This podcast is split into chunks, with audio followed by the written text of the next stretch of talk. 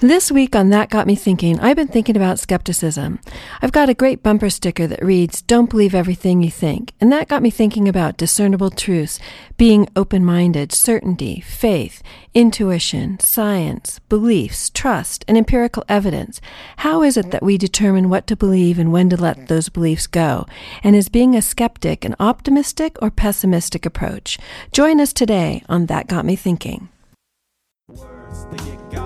When they jumble, jumping over hurdles, slowing verbs like a turtle, murking fools like Squirtle and Kate Rule. Cold blooded with this rhyme scheme, I'm a boss. Flip the coin toss, it's draws, I'm out of loss. How my brains get busted, slinging letters into couplets, muck up the subjects, paragraph the punches. This is That Got Me Thinking. I'm Ellie Newman, and my guest today is Adam Van Langenberg.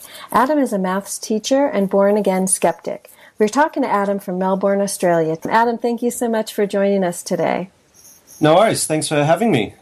So, I want to start with a very basic definition of skepticism that I pulled off the web. A skeptical attitude, doubt as to the truth of something. Those claims were treated with skepticism. Uh, synonyms, doubt, doubtfulness, a pinch of salt. And then the philosophy of skepticism, the theory that certain knowledge is impossible. And it goes on further to talk about generally an attitude of questioning towards unempirical knowledge or opinions and beliefs, and that it's often separated into various categories, which I want to dive a little deeper into the show later on, the, the various categories of skepticism. But I want to start with what you said, born again skeptic. So maybe you didn't come that way. I'm wondering what led you to define yourself as a skeptic. Sure. Well, what um, obviously born again skeptics, just me being a little bit tongue in cheek, but I was uh, raised in a very um, uh, a strong Baptist church. Uh, so I was religious for probably until I was about 16 years old. And I was never, you know, that much of a believer in other things, but I sort of kind of assumed that ghosts must be real and psychics must be real and that type of thing. And then, and, and I'm going to stop you there. Why why did you assume that they must be real? Was it because there was some authority telling you that these things existed, or because there was consensus? What was it that that you think led you to believe? Well, they must be real. Well, I think actually, you know what? Probably rather than they must be real, it was more the idea that I couldn't think of a reason why they wouldn't be. And I mean, as as I said, I was quite religious um, for the first few years of my life. So being religious means I believe in an afterlife. You know, I believed in heaven and hell.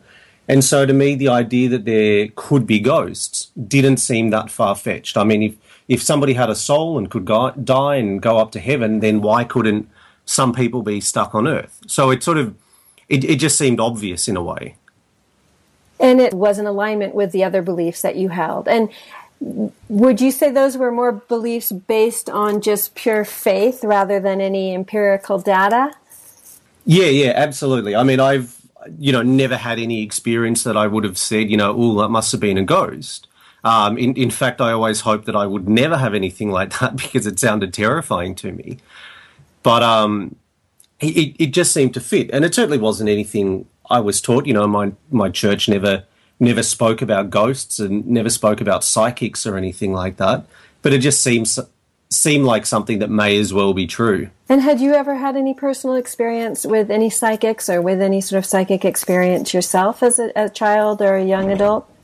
No, not really. I, I, mean, I was always interested in it. I remember borrowing a couple of books from the library. Um, and you know trying it out on my parents while they you know just very tolerantly and patiently sat back and listened to me waffle on a bit um, I thought numerology was kind of cool when I was a bit younger, you know, having an interest in maths and the idea that you could do fortune telling with maths. I sort of really liked that idea. Um, but it always conflicted with me a little bit because I thought, oh, is this is this evil? Because I remember in church them talking about you know black magic and the evils of that. So I remember once having a conversation with my dad and asking him if there are any any fortune telling things that were okay uh, you know, any sort of white magic that it would be okay to use. And and were there? Are there in the, the Baptist religion, or is that completely unacceptable? Uh, I, I would guess completely unacceptable. I think my uh, my dad didn't really have an answer for me there, and I never got the courage to ask any of the ministers about it. I, I think that would have been very polite and just said, "Look, no, why don't you yeah. stay?" just better that whole category. Put that away. Yeah, and, yeah. And basically. where do you think intuitive experience or intuition would fit with you in connection with a psychic experience? Have you had experiences where you just felt uh, intuitively that you should take an umbrella even though the, the weather said it was going to be clear or, or something like that, or that someone was going to call and they rang up? Yeah, well, sure. I mean, everybody's had those types of experiences. Um, but there's nothing uh, sort of supernatural or mysterious about intuition. It's just we, you know, there are lots of things going on that maybe subconsciously we are aware of. Um, you know, walking outside and deciding you might need to take an umbrella, maybe that's just because you've noticed something that suggests it might rain, or maybe you're just a bit of a pessimist and you got lucky that one time. And the whole thing where people ring and you know who is ringing in advance, that that kind of happens to everybody. And one, um, it's, it's actually a really interesting point. There's a, a concept called, um, oh, just um, uh, confirmation bias. Sorry, con- confirmation bias, which is where if there's something that you believe, you will tend to remember the hits rather than the misses. So if you believe that you can sometimes psychically predict who's going to call you on the phone, you're much more likely to, to remember the times you're correct than the times that you're incorrect. So if you, you know, if you 20 times hear the phone ringing and think, oh, that must be such and such, if you're correct three out of those 20 times, you're going to remember the three times and not going to remember the other 17 misses. So in your mind, you're actually doing it a lot more than you really are. And that's that's just a part of human psychology. That's something that everybody does, you know, from the most hardcore believers to the most hardcore skeptics. So there's some reason that we remember those moments where our intuition was right rather than when it was wrong. So then what was the shift to you, you left the church sometime around 16? Was that the beginning of your path to becoming a skeptic? Look, maybe, maybe it was. I I didn't really leave, leave the church because I stopped believing in anything. I left the church more because I started to realize that um, the other people in the church weren't any different to everybody else. My church was fairly strict, and I remember growing up with this belief that um, you know atheists were evil. They were the they were the worst people in the world, and you shouldn't um, you know not to trust them and uh, be careful with what they say. And then as I grow older and you know started to make more friends and friends at primary school and friends at high school, both uh, religious people and atheists as well, and I started to notice that there's no difference. There are just as many uh, friendly atheists as there are unfriendly Christians. And I think that sort of started to disillusion me a little bit because I'd always had this idea growing up that people that went to church were better people. And then if you went to church, you were a nice person. And if you didn't go to church, you were a bad person. And then once I started to realize that that wasn't the case, um, it just kind of made me a little bit less impressed with the whole organization. So let's talk a little bit about the different categories of skepticism. And since we're talking a little bit about religious skepticism, um, and and there seem to be sort of two areas of that. One in a doubt in basic religious principles, and then the other, which you just mentioned, a skepticism of any religious beliefs and practices that are different from your own. Yeah, okay. So, I mean, the the second one that you mentioned, I I almost feel like most churches would have that that idea that our church is the correct church and that any other church is wrong. But there are always, you know, there are always differing levels of it. I've known people whose attitude is exactly that. My church is the correct church, and anybody who goes to a different church is going to hell because they're doing the wrong thing, even if they're both, you know, they might be uh, two different Protestant Christian churches. Um, but one of them's Baptist and one of them's Church of Christ, and they go, no, no, no, you've got this subtle little bit of information wrong, therefore your entire way of life and beliefs is wrong. I mean, that's that's fairly extreme. I also know plenty of other people whose beliefs is just no, the church that I go to is the church that's right for me. All right, we're going to put religious skepticism on hold for a minute because towards the end of the show, I want to talk a little bit about the compatibility of faith and skepticism. Yeah, So well, we'll, we'll, we'll come back around to the basic idea of, of religious skepticism and, and Yep. atheism. When you started to become more of a skeptic, have you dove into the history of skepticism at all? Uh, only, only very lightly. Um, I mean, skepticism's been uh, sort of a philosophical idea for thousands of years. You know, it's certainly not a new idea.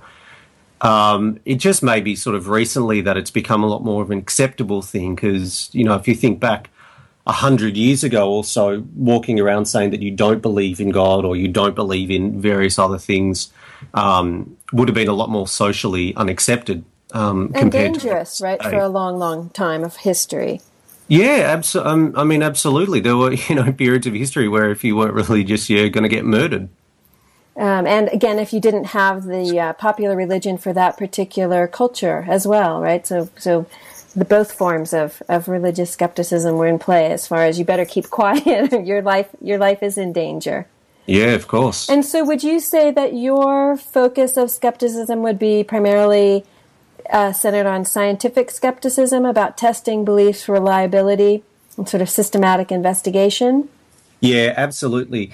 Um, what what you were saying at the start, uh, where you were talking about some definitions of um, uh, skepticism, and there were sort of two two things that I picked up on that. One was the idea of doubt and the sort of native state of doubting things, which I suppose in some ways is correct, although it does have a bit of a negative um, connotation to it. And I think that's one one sort of marketing issue that um, us skeptics have is that the word skeptic in a lot of people's minds is the same as cynic. Well, I wanted to ask you about that and about whether or not pessimist or optimist, and really more accurately, cynic, and look, how that may be inaccurate. It, it is completely inaccurate because what a, a, lot of people seem to think is that if you, you know, we're close minded. A skeptic is a person who's close-minded, who doesn't um, doesn't believe in anything, and is sort of miserable, can't experience the joy and the beauty in life, which is just simply not true. There are plenty of things in life to find joyous. And there's so much beauty in the world without needing to dive into you know, ghosts and psychics and things like that. There's there's so much amazing stuff out there. Uh, the idea that um, if you really start to understand something, then how can you appreciate the beauty of it? You know, I've heard people use the argument when they're they're stargazing, for example, and they just want to sit back and you know enjoy the beauty of the stars.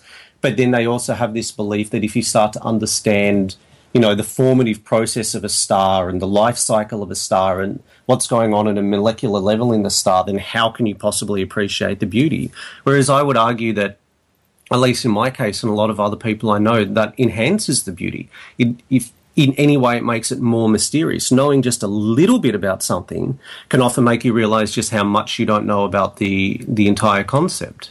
Well, and you're making me think even in art appreciation when you understand a little historical perspective of the artist's personal experience or that particular time of art and how their style fit in with the arts of the time, you can have a much deeper appreciation aesthetically of what you're looking at or experiencing. Yeah. yeah. that that's that's an excellent point. Actually, that's a really excellent point, which I'm going to steal from you and use in our future conversations. I, I went to an art gallery a couple of years ago with a very good friend of mine who's an art teacher, and I don't know anything about art. I, you know, wander around and go, okay, that's a pretty picture. That's not a pretty picture. That's about as far as I get.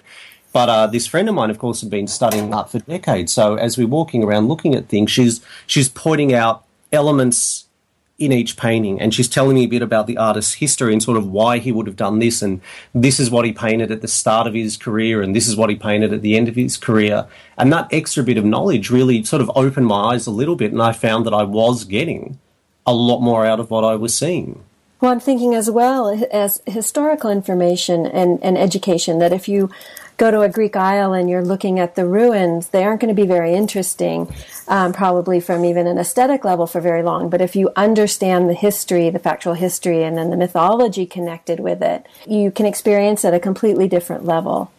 Yeah, absolutely. Absolutely. And I, I read today one podcast host had said that her um, introduction to science and her love of science made her realize she would never be bored again because the idea that there was so much to learn and to, to understand happening in science and the universe. Yeah, and you, and you know what that that idea that there's still so much to learn sort of comes back to the concept of open and closed mindedness. I think where c- closed minded is definitely something I've been accused of before because there's sort of this idea that an open minded person accepts everything and a closed minded person doesn't believe in anything. But the way I like to think about it is that an open minded person um, considers every viewpoint thinks about everything properly and then makes decisions based on the evidence. Whereas a closed minded person has got their own beliefs and that's what they're sticking to. Well, and, I- they're also threatened by other people's belief or any divergent belief as well, right? Whereas someone that is more open-minded is is more comfortable with appreciating and understanding where another person is coming from, even if they don't agree. Yeah, correct, correct. But part part of it as well is um, considering the evidence, and this is to me, evidence is the biggest part of skepticism. It's about saying, okay, is you know, is this thing actually true? Let's consider the evidence for it. So if somebody said to me, you know, do you believe in psychics, for example, I would say, well, consider what the evidence says. Is there any evidence for belief in psychics or you know for psychic powers? And at this stage, no, there isn't. So that's that's what I'm going to go along with. And people would say that that's closed-minded, but I think that's being open-minded because you're you're actually considering all aspects. You're saying, let's look at the evidence in support of psychic powers. Let's look at the evidence against psychic powers and just weigh the two, see which two is uh, is stronger. And if you're a true skeptic, are you putting a placeholder there? Are you willing to, if evidence changes in the future, to reopen your opinion on that? If there was then some empirical evidence as to psychic ability or, or some scientific proof. Yes, uh, yeah, one hundred percent. That's what skepticism is about. It's about um, these beliefs, and I suppose belief is kind of the wrong word, but these beliefs all hinge around evidence. At the moment in my life, there is no evidence of psychic ability, so that's what I'm going to accept as the truth. If later on down the track some evidence comes out suggesting that psychic abilities are real, then I'm going to change my opinion on that. But what you have to be careful about is also the strength of the evidence. For somebody to come along and convince me that they had psychic powers, because that would go against so much evidence, they're going to need to show me something pretty amazing. You know, just being able to say the phone rang the other day and I knew who it was going to be, that's not going to be strong enough. You think about, um, say, for example, the theory of evolution. Okay, could somebody come along and disprove that? Yes, of course somebody could. But there's so much evidence supporting evolution that to disprove it would require, you know, an even greater amount. So one of the aspects of philosophical skepticism that, that I read about was that a skeptic may even doubt the reliability of their own senses. Would that be something that you you would draw the line there or, or not? No, that well, that's that's a really tricky one. It is a And tricky one. It is absolutely true that your own senses are a lot more infallible. Uh, sorry, a lot more fallible, than you realize. Um, but it's very, very hard to convince a person of that, and it's very hard to convince yourself of that. If you've seen something, then how are you? You know, why would you not accept that as being the truth? Or if you've heard something or felt something, why would you accept that that isn't the case? But the more you look into um, your senses, the more you realize that they are easy easy to be fooled. I mean, you think about optical illusions as a really simple example. You can look at an optical illusion and straight away go, okay, what my brain is interpreting this as is not what I'm actually seeing. So once you start to realize that and start to accept that, then you know it's a bit of a it's a bit of the, the start of a path down to realizing look maybe there are other things that I've seen or I think I've seen or think I felt that aren't actually true.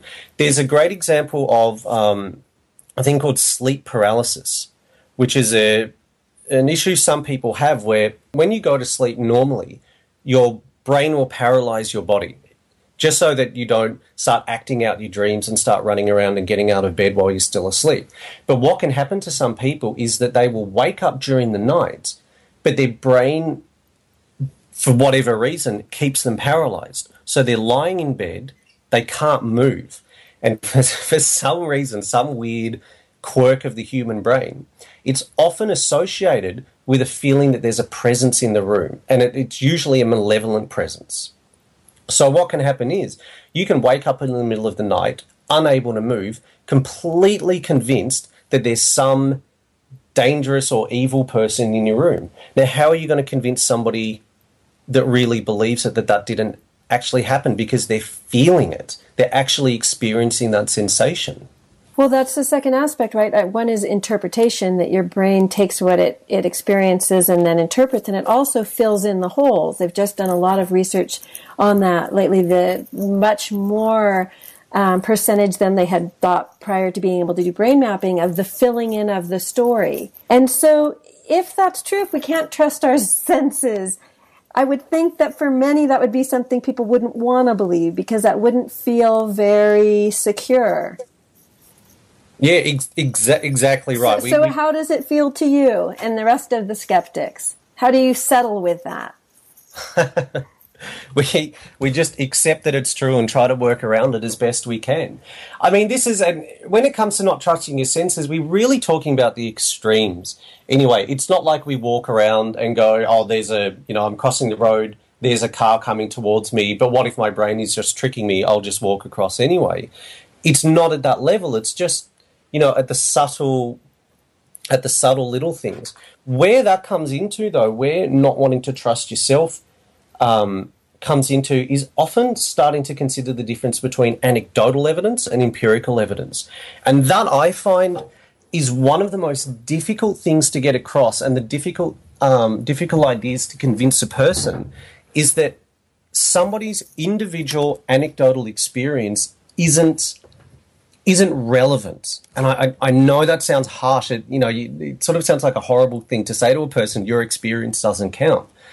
But for one person to say, I saw a ghost, that doesn't really mean anything in the scheme of things. But if thousands of people, you know, all the, having the exact same experience, that's something a little bit different.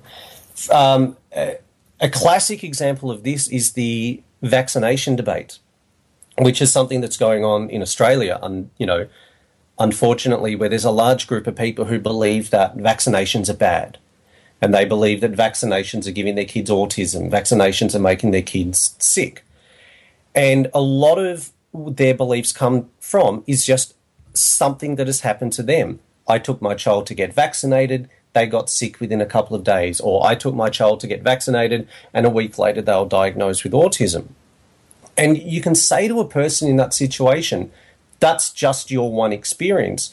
If you go and look at all of the research that's been done and you study the thousands and thousands and thousands of cases, there's no link between the two. But try saying that to somebody who's you know whose child has just been diagnosed with autism.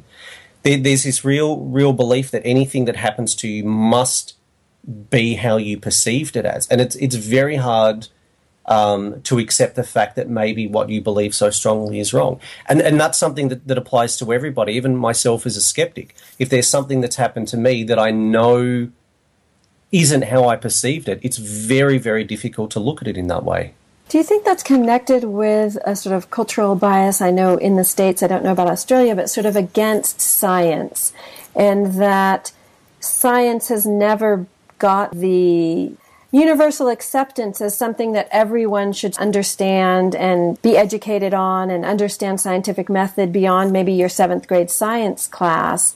And that we don't tend to look at the world scientifically. And the idea, too, that, that people are positional. So you're either for vaccinations or you're against them. And then once you've taken that position, you're adding up all your anecdotal or any empirical evidence that does exist to back up your position. Rather than saying, all right, maybe vaccines are great, but maybe the timing isn't perfect, or maybe they need to do a little more research and development. These companies aren't motivated to make the best vaccines they can, and that sort of thing. That that people get swung to one one position or another.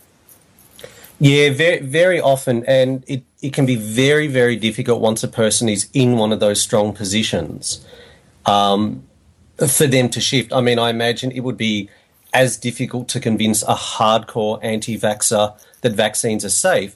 It'd be as difficult to convince a you know scientist that vaccines are dangerous. The People who are sort of in the middle, or you know, people who are sitting on the fence, I think we find that they, they tend to be the people that you can have more success with talking to because it, it's when you're sitting on the fence of an issue, you haven't invested. I suppose you haven't invested any of your own ego into it. And ego is a really important aspect when it comes to these types of things because you've got to be able to get a really good handle on it and you've got to be strong enough and confident enough to accept when you're wrong, which is a really, really difficult thing to do. And when you've invested yourself so strongly in a belief, especially if you've invested yourself publicly in a belief, it's very, very difficult to then turn around and say, I was wrong. And I mean, we see cases of this. There was a, a woman recently who I think had seven children, and, and she didn't vaccinate her children until all of them got, I think all of them got the measles or whooping cough at the same time and that and then she turned around and changed her mind and went okay maybe maybe there's something in vaccines. But these are the exceptions rather than the rules. The, the more strongly you believe in something the harder it is to turn around and change your belief because not only do you have to admit to yourself that you were wrong it usually involves admitting to your friends and family that you were wrong as well. So let's talk a little bit about critical thinking and critical analysis and the skeptic school and I'm guessing that the reason for you having started the Skeptic School was to focus and teach critical thinking and empirical evidence gathering and scientific thought. So, how did the Skeptic School come about? Uh, I. I don't remember exactly what it was that made me decide to do it. I think it was probably just because there was nothing like that going on at my school at the time, um, and I thought it was something that I was interested in, and I, something I thought that the kids uh, could benefit benefit from. One one thing I had actually noticed was. I think you guys had these in America as well, and in fact, you may still. Do you have these items called power balance bands? Do you know about those? Okay, they're, they're sort of a, a, rubber bracelet with a little hologram in it. And the idea is that if you wear one of these bracelets, they make you stronger, more flexible, um, and better balanced and and you would see athletes on TV wearing them and celebrities wearing on wearing them. And I noticed that a lot of kids and a few of the teachers as well at school were wearing these bands. I didn't really know what they were. And until, some of them, I think, were connected with the, the ions, negative ions or positive ions. Yeah, possibly, possibly. I, I, mean, negative ions is sort of one of those words. I thought, I thought that might get you going. A, a lot, yeah. Anytime you see the word negative ions, energy field, or quantum, you should always uh, start doubting what they're talking about uh, immediately, I think, just to be safe. But I realized that a lot of these kids were wearing these power balance bands, and I, you know, found out that they're about sixty dollars each. And I saw a demonstration of how people convince you that they work. And what would happen is you'd walk into a shopping center and somebody would have one and they would do these tests where they'd get you to stand on one leg and stick your arms out to the side and they'd push your arm down and you would topple over. And then they'd put the band over your wrist, push you down, push your arm down again, and this time you could resist it. And what I discovered was that it was just a series of old, almost old circus tricks that they were doing. If you stand on one leg, stick your arms out, and then get somebody to push your wrist on the side of your body with the raised leg, if you get your wrist pushed directly down towards the ground, you're going to fall. But if somebody pushes your wrist and angles the direction of that push towards your feet, you're going to stand, you're going to remain standing. And that's what these people were doing. They were just doing these, uh, these tricks. And so one day I went into class and I noticed a few kids were wearing them. And I did that demonstration. I showed them how they worked and that it was um, all a fake. And it, it actually had an amazing 100% success rate. Every kid in the class stopped wearing them. And sort of a few of them started coming up with justifications for why they had them. One kid told me he found it in the gutter. Um, he didn't believe in it. I just found it in the gutter and thought it would look cool. And it just got so popular that demonstration that I thought that you know maybe there are more things I could do with this. So started running a club at lunchtimes where we discussed the power balance bands and and psychics and astrology and ghosts, and actually started doing a few little experiments as well. There's a there's a fantastic thing you can do, and it's really really simple. A way of looking at astrology and how each of the star signs has a particular descriptor. You know, if I'm I'm a Sagittarius, so it sort of means I'm hot tempered and impulsive and a bit a bit flighty. but what you can do with this experiment is you get the descriptors of all 12 star signs and you print them out, but you don't say which particular star sign it is. And what I did was have them around the room. So they had these 12 signs that described a star sign but didn't say what it was. And the children had to go around, read them all, and pick which one described them the most. And that in itself was interesting because within a couple of minutes, you've got kids saying, hang on, but those three all describe me. Which, which straight away gets them thinking about, you know, how valid can star signs really be. And then at the end, once all of them have chosen one, we go through and look at how many um, how many of them were accurate.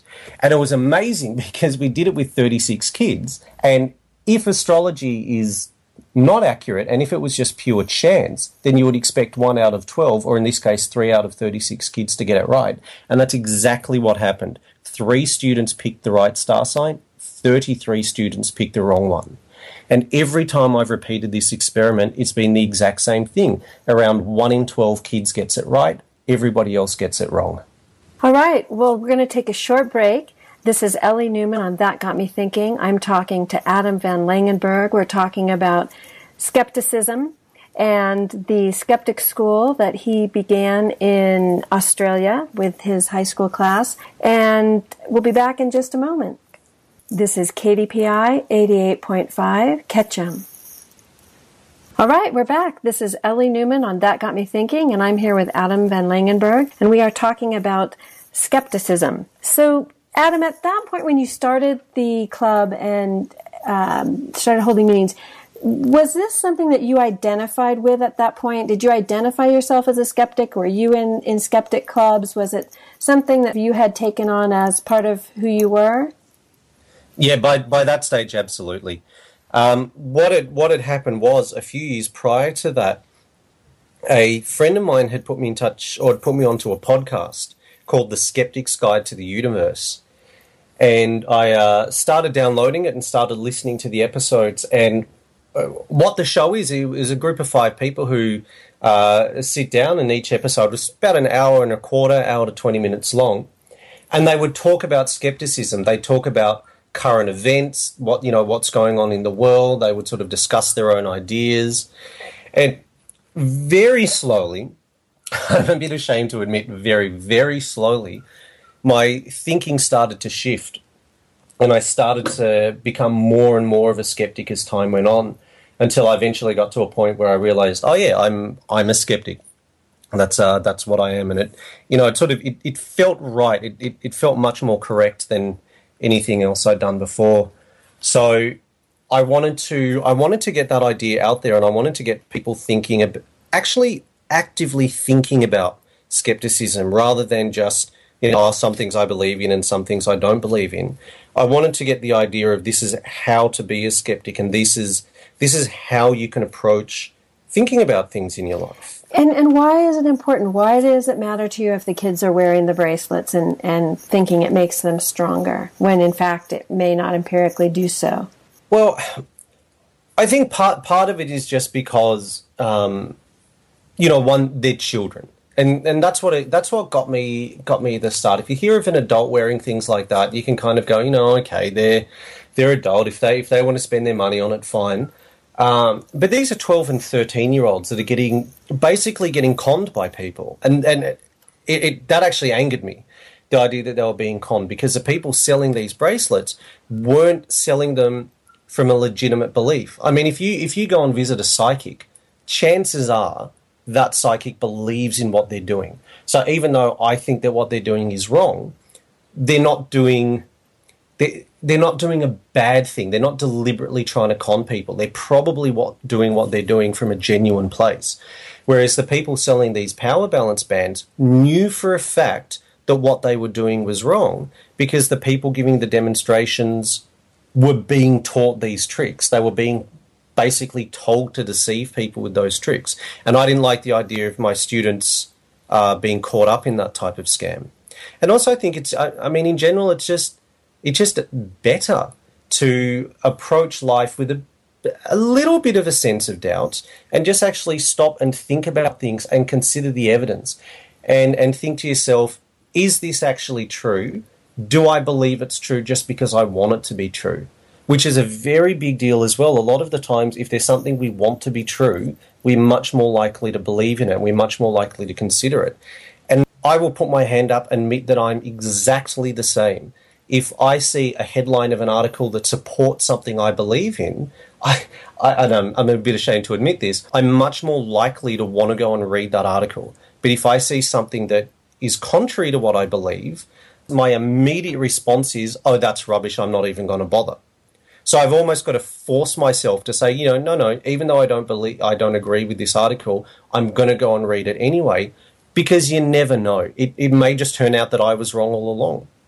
And that's something that, that actually happens to me a lot. You know, it's every couple of weeks something will crop up and I'll go, oh, okay, I always thought that was true, but I guess I was wrong.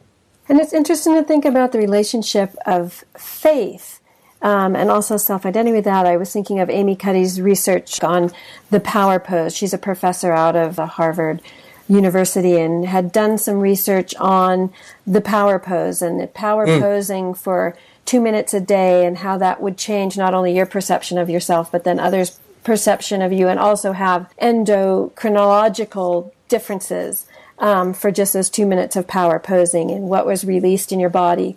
So, what would be your initial reaction to that? And is there a, a skeptic take on the mind body relationship and that continuum and the effect of the mind on body and health?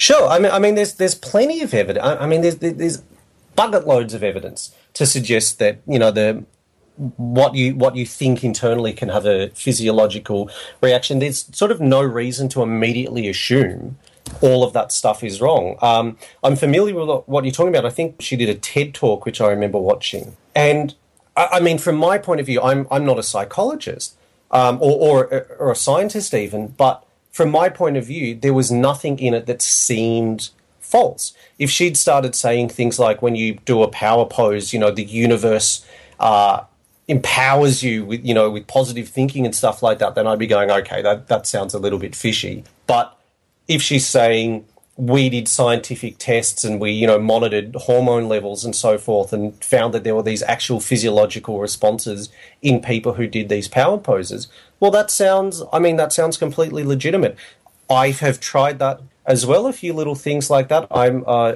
i'm a piano player and I get very nervous when I perform. So when I heard about these power poses, I started doing them before a performance.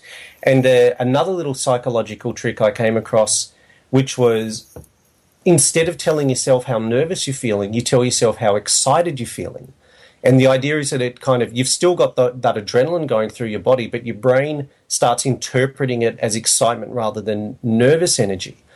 Now, I don't know how solid that is. I've tried it myself and it seemed to work for me. But like I was saying before, that's purely anecdotal. If in the future more evidence comes out that suggests that there's nothing to it, then you know, then there's nothing to it. And possibly what happened was I was just convincing myself it um, it worked. There's there are a lot of cases where there's something that looks like it's it's solid and there's a lot of evidence behind it, and then somebody will come along and show that maybe that was true. One thing I heard about recently was uh, this thing called seasonal affective disorder, where people are meant to exhibit more depressive symptoms in the colder and in the darker months when the days are shorter. And that's been something that we've sort of accepted as truth for a long time. And there were people could get light therapy uh, to try to help them deal with that.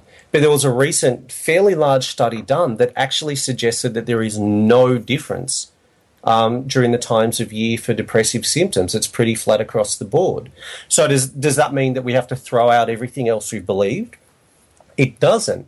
But it just means we have to start looking a bit more carefully into it. And maybe in the future it will turn out that we were wrong. And if we're wrong, it just means we've got to change the way we think. You know, there's no embarrassment with that, there's no shame or anything. All we can do is, as people, is look at the evidence, get as much evidence as we can, interpret that evidence as best as we can, and then live our lives and make our decisions according to what that evidence suggests. And if it turns out in the future that we were wrong, well, you know, so what? So we were wrong. We take in the new evidence and then we just adjust our thoughts and we adjust our behaviors. I was going to ask you about a film that I, I, think you just answered. It's What the Bleep Do We Know? And it, it sort of goes through science and pokes at all of the things that we used to believe were so. I mean, it is a film about metaphysics and it's saying, okay, scientifically we used to think this and then now that's proven not to be right and then we thought this and that isn't right. And then makes the leap to paranormal activity. And I'm wondering for a true skeptic, is the door even open to that? That in the future that it might be proven that there is some empirical data to show that there is another realm operating that at this point we haven't proven, but that we could later understand that it wasn't this sort of woo-woo thing, but there there was this scientifically operating phenomenon that we didn't understand prior. Yeah, of, of course, absolutely. We must be open-minded, and we must be willing to accept that what we what we know is wrong. But at the same time, we can't we can't really be wishy-washy with it. We have to just look at what we've got at the moment. At the moment, the evidence says, or the evidence suggests, there is no supernatural realm. There's nothing like that. It's you know, it's all in our imaginations. If enough evidence came forward suggesting that that was true, then, you know, of course, we're going to change our minds on that. We're going to feel pretty embarrassed. We're probably going to have people making fun of us. But, you know, that's that's part of being wrong. That, that's just part of it. So if enough evidence comes forward to convince us that something that we believed in is actually wrong, then yeah, we we're going to change our minds. Well, it doesn't seem like there's any need for embarrassment, even because you aren't taking a black and white stance saying this doesn't exist. You're just saying there isn't evidence at this point to prove that this exists. So for now, we're saying no. And I, I just before we did this interview, I was listening to NPR, and they were talking about the discovery of the gravitational waves. Yeah. And in science, this happens all the time, right? The idea of this came out with Weber in the 1960s. And, you know, everyone was giving him a hard time and there was no evidence for it. And it was sort of theory and he was going on faith. And for the next, what's it been, 55 years, um, there is this combination within science of having to have faith in this idea that hasn't been proven yet. Sure, although I think a, a lot of people would say that faith is al- almost the wrong word, but I, so, I mean, so what word would you use? Because I wondered about that. I thought, okay, he's not going to like the word faith. no, it's it's not about not liking the word faith. I, I mean, I, I, can't really think of a better word, but if you're a, a scientist who has an idea like that is not going to be basing that idea on faith. They're not going to be just going, I think this is true. They're going to be going, the evidence that I have makes me think that this is a possibility. Now, I, I mean, scientists are human. You know, every. But then the other the other scientists aren't um, often thinking that that's so, right? That particular scientist's interpretation of some data or some evidence, but he's there is a leap there. Yeah, look, there there is a leap, and it may turn out that you know a, a scientist who has a particular idea only has a very flimsy bit of evidence, and most of the evidence suggests that that scientist is actually wrong. But it's still it's still not based purely on on faith alone, and e- even if the chances of that scientist being correct are slim, it's still a chance that has to be taken. I mean, imagine if throughout history every single scientist who had ever been told that their ideas were silly just ended up abandoning them, we'd be a lot further behind than we are now. So it, it it's a really difficult balance to take between um, you know, just purely looking at the evidence only and then actually, you know, thinking to yourself, well, maybe there is a chance a chance of this. But the fact is, if there's something that there's not much evidence for, but you still kind of believe in it, you've got to look for that evidence. You, have still got to look for that evidence um, rather than running around saying, I am true, I am true. It's about running around and saying, look, I think that I'm true, but I don't have any evidence to back that up. So I'm still searching. A, a, great example of that is Isaac Newton, who, you know, most people know, one of the greatest scientists in history. He believed very strongly in alchemy. And, but the problem was he was never able to prove it. He was never able to actually find any evidence that alchemy worked. And to his credit, he accepted that. He never ran around saying alchemy works, alchemy works he just said, I think it works, I feel that it works, but I haven't yet managed to prove it. And I think what a lot of other people would have done in those situations where if they believe something, but they experiment and they discover that they're wrong, they will either misinterpret the data or outright lie about the data. They will do something to make themselves look correct. Whereas Isaac Newton just sort of put his hands up and said, I think I'm right, but I don't have any evidence to back it up. So that's just, you know, what, what am I going to do about that? So the issue for the skeptic seems to be calling something true or a truth without having the evidence to back it up. Yeah, it's. I, I mean, it's words like truth and belief are kind of they're iffy words. What the the way I like to think of it as, is as there is enough evidence suggesting that this is correct, so I'm going to live my life assuming that that is correct. And if that evidence turns out to be wrong, or if some if more if stronger contrary evidence comes up, then I will change the way I live my life to that effect. So it's sort of a, a bailiwick and then a tuning fork for living to sort of say, this is the way I'm going to approach my life and, and how I'm going to make decisions on all the things I have to make decisions about now and going forward. Is that Yeah, is that yeah. what you're giving to the kids? Do you feel Yeah, actually, some sort of a I- compass? I like the word tuning fork there. Yeah, I think that's um that's a good way of thinking about. It. Yeah, a compass and a tuning fork, and these I, I mean these are types of things. You know, this the the idea of skepticism is not necessarily something that you're going to be using for every single decision of your life. You know, if you're trying to work out whether you want to eat the steak or the chicken, there's there's no real place for skepticism. That it's just you know you eat whatever you want to eat, but May- maybe for some of the bigger ideas, if you're trying to make a decision between whether or not to vaccinate your child, then that's something that you want to really weigh up, uh, weigh up the evidence. But of course, it's not as easy as that because if you get onto the internet, you can find heaps and heaps and heaps of information out there telling you not to vaccinate, telling you that it's dangerous. You can read articles of people saying, oh, it's been researched and it's been proven that vaccines cause autism. And that's one of the hardest aspects of it all is that if you want to find evidence for a particular belief, you will be able to find evidence supporting that belief.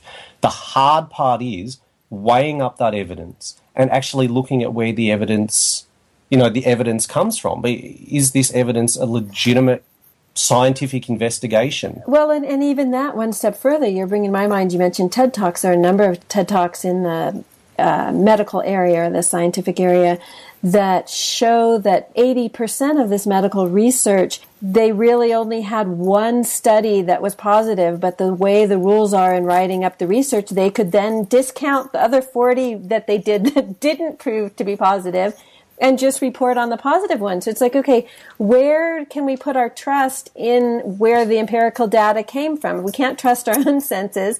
Maybe we don't all feel that we can trust the scientific community, at least in some areas.